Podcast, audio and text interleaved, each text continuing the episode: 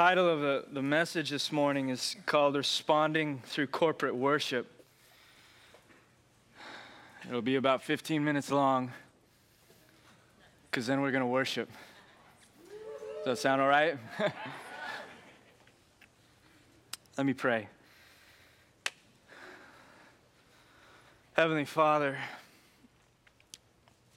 God, we need you in this place. In light of all the things that you've done and all the things that you are still doing, Lord, we need you more than any of those things. God, how many times have you sent your Holy Spirit and poured out your, your precious promised Holy Spirit upon this church? And pray, God, that you would keep us in a place where we would always be responding to your Spirit. We would never take you for granted. We would never look the other way. We would never be disobedient. Pray that as we open up your word, Lord, for the few minutes that we have, God, that you would do something transformative and powerful in our hearts. You would, by the Holy Spirit, open up our eyes to see the beauty of Jesus Christ far more than we've ever imagined or experienced before. Lord, what we want today is more than just intellectual information or a lecture. We want an encounter with the living God. I can't give that to him, Lord. You have to give it to us. We can't manufacture your presence. You must bring it today. So we're asking that Holy Spirit, you would be here, and that's your promise. Thank you that Christ, where two or more are gathered, you are in the midst of them. And so we know by your promise that you are here present to bless. Pray that you would bless us with your own presence. In Jesus' name, amen. I want you to imagine for a moment that you are in a world of debt. I don't mean $5 or stolen library card or blockbuster late fee. I mean credit card bills, tens of thousands, let's just say a hundred thousand. Or whatever it is for you that is just a crushing weight. I want you to imagine for a moment that you have an albatross sized world of debt around your neck as we speak. And not only is it a world of debt, you don't have the means to pay it off, but add to that that you have expenses to deal with. So it's not that you just have debt to deal with, you just can't deal with it. It's an unmanageable, giant world of debt around your neck, weighing you down. Because you don't have the means to pay it off, but you only have expenses to add to it, that debt has become your despair. I want you to imagine for a second in the depths of your despair, not having enough money to pay off your debt, but having more debt than you can possibly fathom that will be with you for the rest of your life. A stranger, unbeknownst to you, comes with no incentive, no incentive to himself, and he pays off your creditors. Pays off all of your debt without even asking your permission. That's good. That's good because you don't have a debt to deal with anymore. It's not perfect because you're still broke. So it's better than being broke and in the midst of debt, but it's, it's not the best situation to be debt free and broke.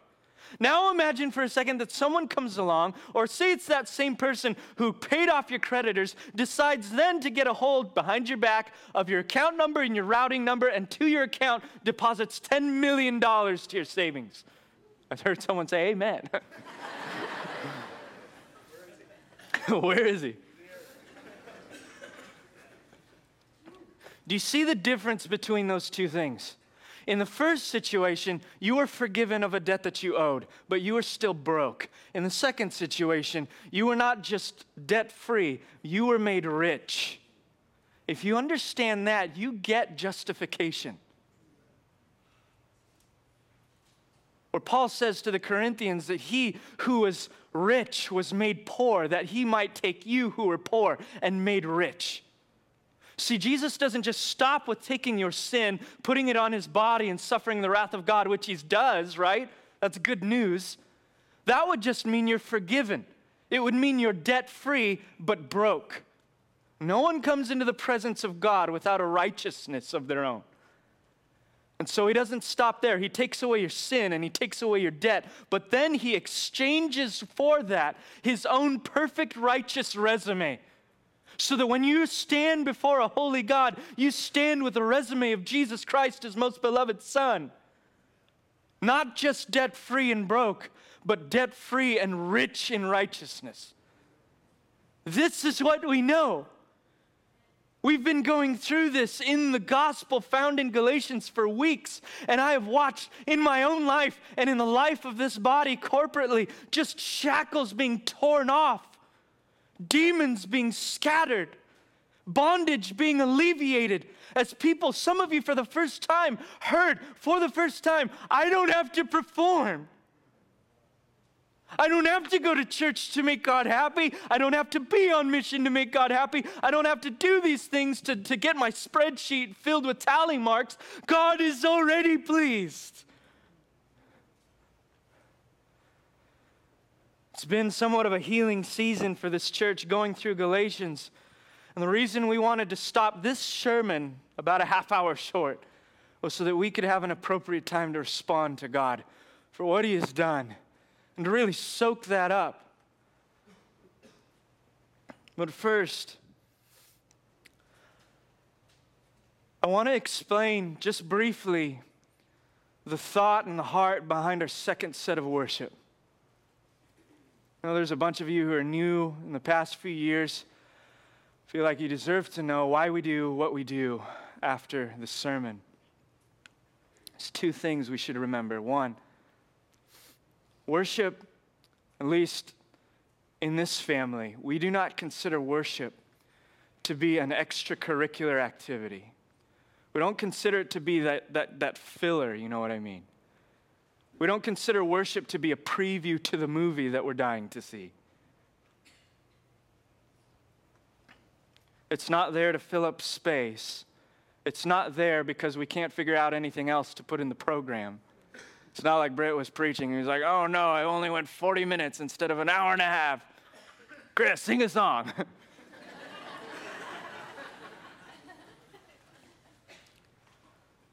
Worship is the central, core, founding reason why we gather together on Sunday morning as a church. This is the reason why we're here, is so that we can worship God corporately. Worship is not secondary to the word. I've often heard it said that worship prepares our hearts to hear the word. I disagree. As if we needed to sing three songs to get the blood flowing because we're tired. That's what the coffee's for. Worship does not prepare our hearts to hear the word. The word of God prepares our hearts to worship God. God has revealed himself to us in his word so that we might respond to him. From Genesis to Revelation, throughout church history, in the church, in your life groups, from the pulpit, in one on one conversations, God reveals himself to you and I so that we can respond to him in awe and worship and glory and reverence.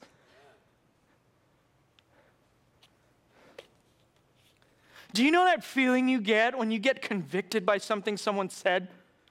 Maybe it's your spouse or your kid or a life group leader a discussion that you were in or someone from the, the pulpit preaching about the gospel or something, and you're like, man, I feel like that person is speaking straight to me.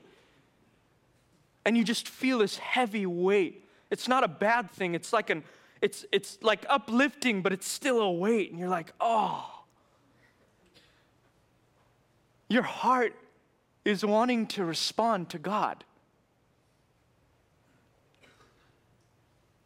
So, in that moment, instead of then saying, okay, sermon's over, let's play one happy, clappy song, and then we'll be dismissed to lunch, we've decided we want as much of the presence of God as humanly possible before the next service comes in.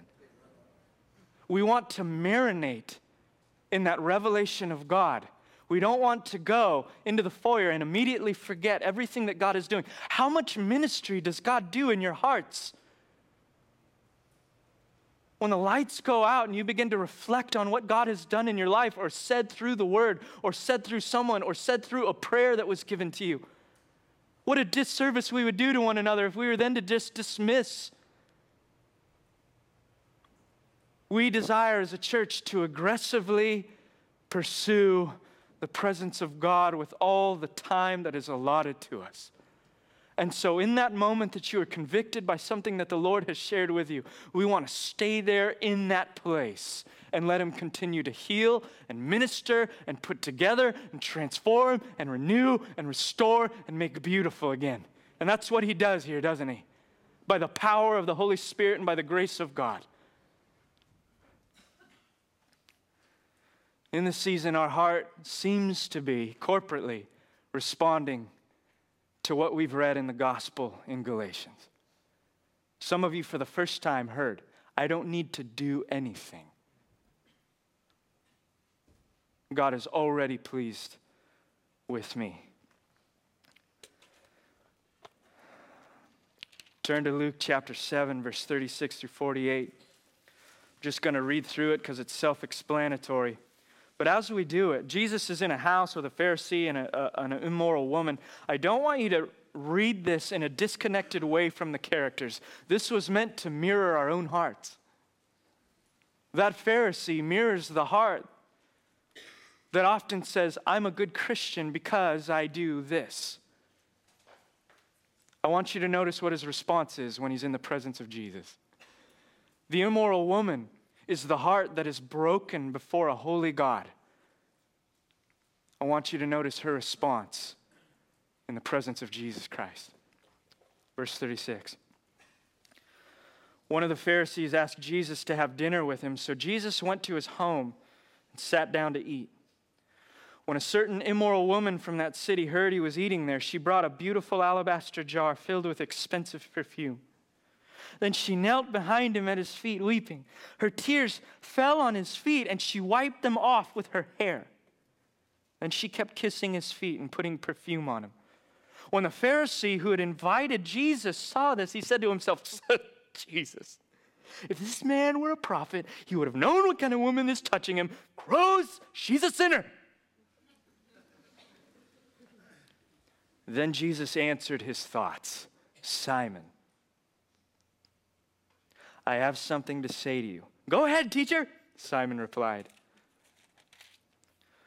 Jesus then told him a story. He said, A man loaned money to two people 500 pieces of silver to one and 50 pieces to the other. But neither of them could repay him, so he kindly forgave them both, canceling their debts. Who do you suppose loved him more after that? Simon answered, I suppose the one for whom he canceled the larger debt. That's right, Jesus said. Then he turned to the woman and he said to Simon, Look at this woman kneeling here. When I entered your home, you didn't offer me water to wash the dust from my feet, but she has washed them with her tears and wiped them with her hair. You didn't greet me with a kiss, but from the time I first came in, she has not stopped kissing my feet. You neglected me, the courtesy of some olive oil to anoint my head. She has anointed my feet with rare perfume. I tell you, her sins, and they are many, have been forgiven. So she has shown me much love. But a person who is forgiven little shows only little love. Then Jesus turned and said to the woman, Your sins are forgiven. Brothers and sisters, for all of you who have put your faith and trust in Jesus Christ, we have this in common. Our sins have been forgiven. Our sins have been forgiven. And that isn't the only extent of that gospel. It's not just that your sins have been taken away and you've been made debt free but broke, but in place of those sins, Jesus, who deserves all of the rewards for obeying, obeying perfectly, transfers his righteous record to your account. So you're able to stand before a holy God, not just broke and debt free, but debt free and rich in approval and validation from the only one who matters. Where are you looking for approval and validation? We have that in common. Our sins have been forgiven and we have been embraced by God, but this is what we do not have in common. Not all of us experience that on a day to day basis. I'd like to throw this out to you by the grace of God that you would begin experiencing that love today.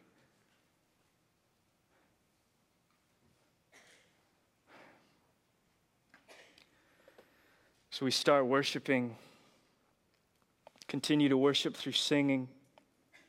I don't know what it is about worshiping in a corporate gathering, but I've heard it said that a moment in the presence of God will answer a lifetime of questions. And I believe there's still people in this building who have questions. Perhaps there's some of you who have been going through Galatians faithfully with Britt, not being able to wrap your head around this concept that you don't have to do anything to please God, that He's already pleased with you by faith.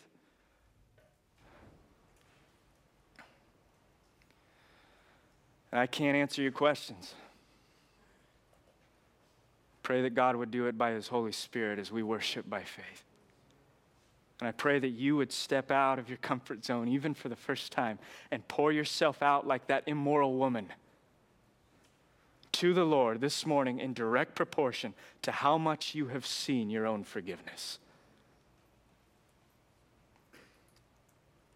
Heavenly Father, throw ourselves at the feet of Jesus Christ today. We ask by virtue of the gospel and by the gospel alone that you would come and you would come for the purpose of transformation. And Lord, as we approach you by faith, we would approach you also in confidence, knowing that the veil has been torn, our sins have been removed, our guilt and our shame and our condemnation have been removed. We don't need to be churchy, we don't need to be religious, we don't even need to be good Christians in order to gain your closeness. You are there. And I pray that today we would tackle the promise that you will draw near to us when we draw near to you. Lord, for those of us that are still in that place of, of the religious Pharisee and still think ourselves as having attained enough, I pray that you would break our hearts down. I pray that you would begin to remove the lies and the deceptions that we tell ourselves because of the fear of man or the approval of man or even you for those of us that feel that we are not deserving or worthy of being in the presence of God or being forgiven, I pray that you would break down the lies of Satan and that you would overwhelm our hearts with the pure affection of Jesus Christ. Thank you for loving us, Christ. I feel like today, for some of us, our heads know the truth, but it hasn't made its way down into our heart. Holy Spirit, will you please break down that channel? And bring the gospel from our intellect to our hearts. We need you today. In Jesus' name. Amen. Brothers and sisters, I, if I may be so bold, I would exhort you today to be violently aggressive in pursuing a God who wants you more than you want him. And lifting your hands up or singing or doing any of that stuff still doesn't make God more approving of you. But perhaps for some of you that have never lifted your hands before in your life, maybe this time you will. Not out of obligation, but because God is doing something to your heart and you want to, for the first time, express your surrender. Maybe some of you have never gotten out of your seat before, and you don't have to. But maybe God is doing something in your hearts to where you can't sit still. You must fall on your faces on these carpets, away from, from distractions, away from people. As we worship today, it's crowded up here, but people will make room. Perhaps you need prayer. There's prayer teams on the, on the couches and over on this side. They pray for you for anything that you need. We want to serve you in that way. There's communion up by the stage. Whatever you need to do, do you understand that God gave his most priceless gift in order to uh, secure your heart? Now is your opportunity to give it and to experience the salvation that you already have. Enjoy God this morning. In Jesus' name.